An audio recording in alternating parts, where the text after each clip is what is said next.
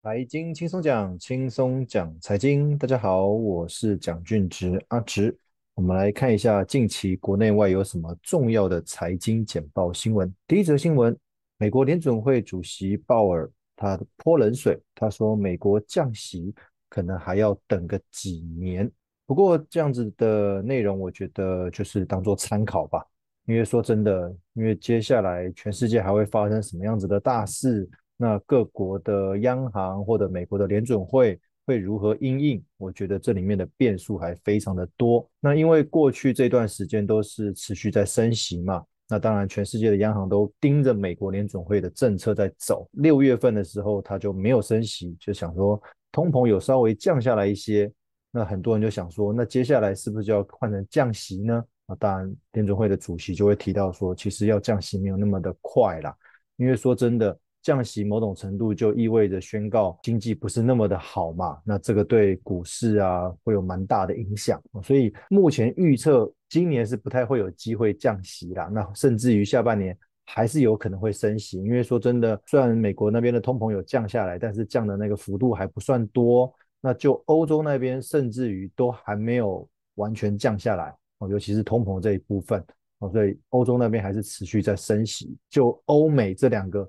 主要区域来讲的话，其实目前都还没有降息的空间。第二个新闻，美国公债的殖利率倒挂幅度近四十年新高。其实很多在做投资研究的都会有很多参考的统计数据。公债殖利率倒挂这个东西，简单讲就是两年期公债减掉十年期的公债殖利率，如果相减之后的数字是负值的话，就过去的历史统计，接下来。哦，大概一年左右的时间都会有一些大事发生，会影响到经济。不过就目前为止，这个倒挂、这个负值的这个数字已经越来越大了，但是迟迟没有事情发生。那很多人就讲说，这样的统计是不是不准？但我个人会觉得说，不发生不代表它不会发生，它可能只是还没有发生而已。当然，未来会有什么经济大事发生，我们也不知道。但是我觉得。既然这样子的统计数据还是存在这种倒挂，还是存在这种相减之后是负数的情况之下，我觉得在投资这一个环节上面还是要谨慎小心一点。对这个倒挂这个幅度，大家很多人会觉得，哎，这好像感觉是狼来了，已经倒挂那么久了，也没有事情发生啊，那我是不是可以把我的资金全部投到投资里面呢？哦，那这边会建议还是稍微保守一点哦，因为没发生不代表它不会发生啊，所以这一部分。还是谨慎看待这样子的一个统计数据哦，虽然过去不代表未来，但是就参考的价值上面，我觉得还是有的。再来，刚刚提到一个欧洲央行连续八度升息，欧元上涨，市场资金持续紧缩。因为刚刚前面有提到说，在欧洲的部分，因为还在作战嘛，还在打仗嘛，俄乌现在也那边也是一团乱。就邻居来讲，整个欧盟甚至英国那边。完全通膨都没有压下来，已经升息升了那么久了，那他们只好透过持续升息，看有没有办法把通膨压下来。哦，所以其实欧洲那边的痛苦指数非常的高，升息意味着借贷的利息支出要变多，通膨又让他们买东西的金额会越来越高，越来越贵啊，越来越买不下手哦。所以同时这样的话，其实整个欧洲的经济是不是那么的好？但是截至目前为止，他们还是持续透过升息来抑制这样的通膨哦。虽然这个已经有一段时间了，但是效果没有那么的好，已经说真的已经有点无可奈何，不知道该怎么办了。哦，所以其实下半年对全世界来讲都非常的困扰哦。我指的是全世界的央行来讲，因为真的这些政策该怎么做，其实已经有点到伤脑筋了。毕竟升息已经升到了一定的高度哦，你升再多的话，对整个经济是不利的。那偏偏。通膨已经对经济造成不利的因素了，那甚至于接下来会有所谓的通缩的问题哦。那这部分我们就持续追踪。再来一个开第一枪，欧盟监管 AI 齐步走。其实年初的时候，那个 ChatGPT 对大家的印象，我想应该非常的深刻哦。现在我们问一个问题，那电脑程式会主动告诉我们解答，而且是条列式的告诉我们回答。那这一部分很多人担心说，那未来电脑会不会超越人脑？那电脑会不会有可能取代人类哦，造成人类的灭亡什么之类的哦？所以对欧洲来讲，因为毕竟欧盟一直以来很多法规法条都在走在全世界的很前面，他觉得要开始监管 AI 这一部分，不能让电脑做太多事情，不能让它太聪明。但是说老实话，这种科技的东西你很难去防啦。哦，因为之前也有提到说，预计最快三年后会有那种自驾的那个大卡车上路。但是我觉得，除非这些基础建设，除非道路的一些设施啊、灯号啊都能够配合。不过，真的是有可能未来大家也都不用考驾照，全部路上的全部都是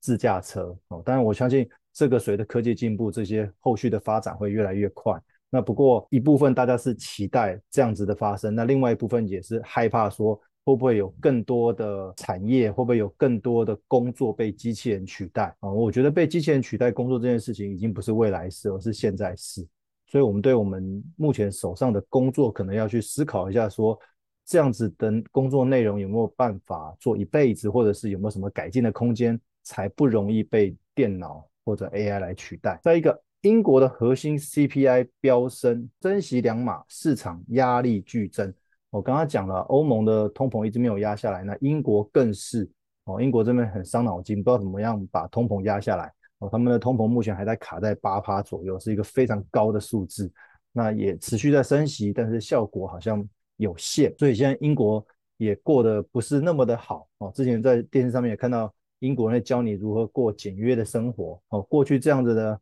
节目好像都是应该是日本那边才会出现的，现在哎，英国也有这样子的一些节目，教大家如何省钱过日子。我就表示他们的通膨再加上升息，哦的影响非常的大。好啦，持续讲到英国，他说因为升息的效应，英国恐怕爆发房贷灾难。其实这个很容易去联想，就是因为借了房贷，通常借房贷金额都不低，那你只要升一点点的息，相乘之下，你要多付出的利息就会变更多。那再加上英国已经升息好几次了哦，所以这个每个月缴的房贷的那个利息的部分，当然就增加很多。那偏偏我们每一个家庭的资金就那么多，就房贷的部分需要多付出一些利息的话，那我们可运用的资金就会变得更少。所以有些人可能之后房贷会还不出来，那造成家里面的那个财务的窘迫。当然，这个对银行也会有影响，因为对银行来讲，你房贷还不出来，有没有可能变成呆账？所以他才讲说，这边可能会有房贷的一些灾难。那我想，这或许不单单是英国啦，哦，全世界每一个民众或者家庭，你手上只要有债务的话，呃，当然也不见得单纯是房贷哈，就算是信贷啊、卡债之类的都一样哦。因为现在所有的利率都是浮动的，只要升息的话，你的那个利息的支出的成本就会变多。如何去有效分配你的资金？我觉得定期检视我们每一个人的财务状况是非常重要的。正如回到日本，日本的银行要拼经济，超低利率不变。明明是同一个地球上面的所有国家，为什么状况会不一样？过去那三年大家一样遭受到疫情的影响，但是在疫后的经济为什么落差会那么大？纵使日本到目前为止的确有一个四趴通膨，但是对日本来讲，他们已经期待很久没有这样子的通膨。难得有这样的通膨，他们很希望这个通膨能够是一个中长期的，而不是昙花一现的。因为过去他们几乎没有通膨，甚至是通缩，所以他们的利率都一直维持在低利率、零利率，甚至于他们截至目前为止还是货币宽松，还是透过印钞的模式在刺激经济。哦所以一样，欧美是升息在压通膨，那日本的通膨呢？它不仅没有压下来，还期待它能够持续，所以他们是透过印钞的方式。那截然不同的两种模式啊，一个是货币紧缩，就是升息；一个是货币宽松，还是持续印钞，状况不一样哦。每个国家的状况不一样，那这也就是导致日币在过去这段时间持续贬值的原因。因为升息货币会强势，但是如果不升息，反而是刺激经济来印钞的话，你的货币是相对贬值的。所以过去这段时间，我们台湾换到的日元能够越换越便宜的一个因素在这里。好了，讲到日元便宜，他说日元软脚恐怕一路弱到十月。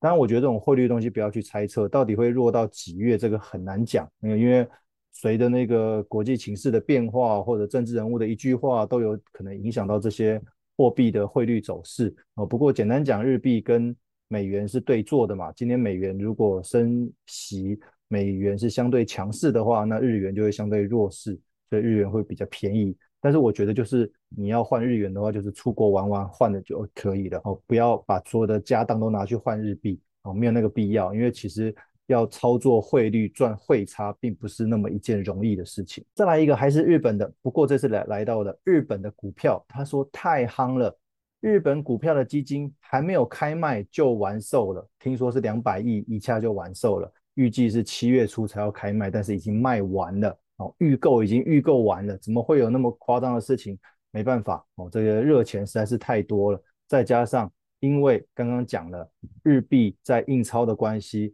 热钱涌入日本的股票，那日本的股市在这段时间也上涨了很多，那大家都有在留意哦，包含之前巴菲特也有买日本的股票嘛哦，所以日股是近期大家追捧的一个标的哦，现在来到了一个相对高的位置，所以各个银行只要出这样相关的基金或者 ETF 的话。一下就完成募集了哦，不过还是要小心哦，因为后续它会不会持续上涨呢？还是会过高下来？这个不知道哦，所以这个还是回到我们投资配置的问题哈。你有多少资金是在日币，多少资金是在日股，那多少资金是在其他的部位啊？还是回到要做投资上面的定期检视啊？还是要多了解一下国际相关的一些情势哦，再去做这样子的判断跟布局。再来一个到韩国这边来。韩元重贬，他说我国的出口竞争力受伤。之前我跟各位提过，其实韩国是以财团大企业为主，那台湾这边是中小企业为主，但是我们的产业还蛮类似的。那出口主要的竞争哦，就是在电子业嘛。其实韩元一直以来都算是波动蛮大的，很敢升值，也很敢贬值，贬值都要对出口是有利的哦，因为收进来的美元哦，因为我们卖东西给国外，收进来的。美元，那换成韩币的话，因为贬值的话，换成韩币又换的比较多哦，对韩国的那个财报上面是有利的。那也因为换的比较多，所以其实它有机会卖东西的时候卖的比较便宜哦，所以这个就会影响到台湾这边哦。我刚刚讲的，因为台湾这边主要是以中小企业为主，所以我们的央行是相对保守，在升值跟贬值，我们是相对比较小一点的波动幅度哦。那韩元在那个汇率上面的波动幅度是比较大的。啊，不过这个就是让那个央行去伤脑筋了，毕竟这个国家的产业跟国家政策的特性会有点不太一样啊。不过让各位知道，截至目前为止，亚洲不管是人民币、日币还是韩元哦，都是处于相对贬值的状态。好，以上资料来源就是各大报的财经简报新闻，希望呢各位能有些收获，谢谢。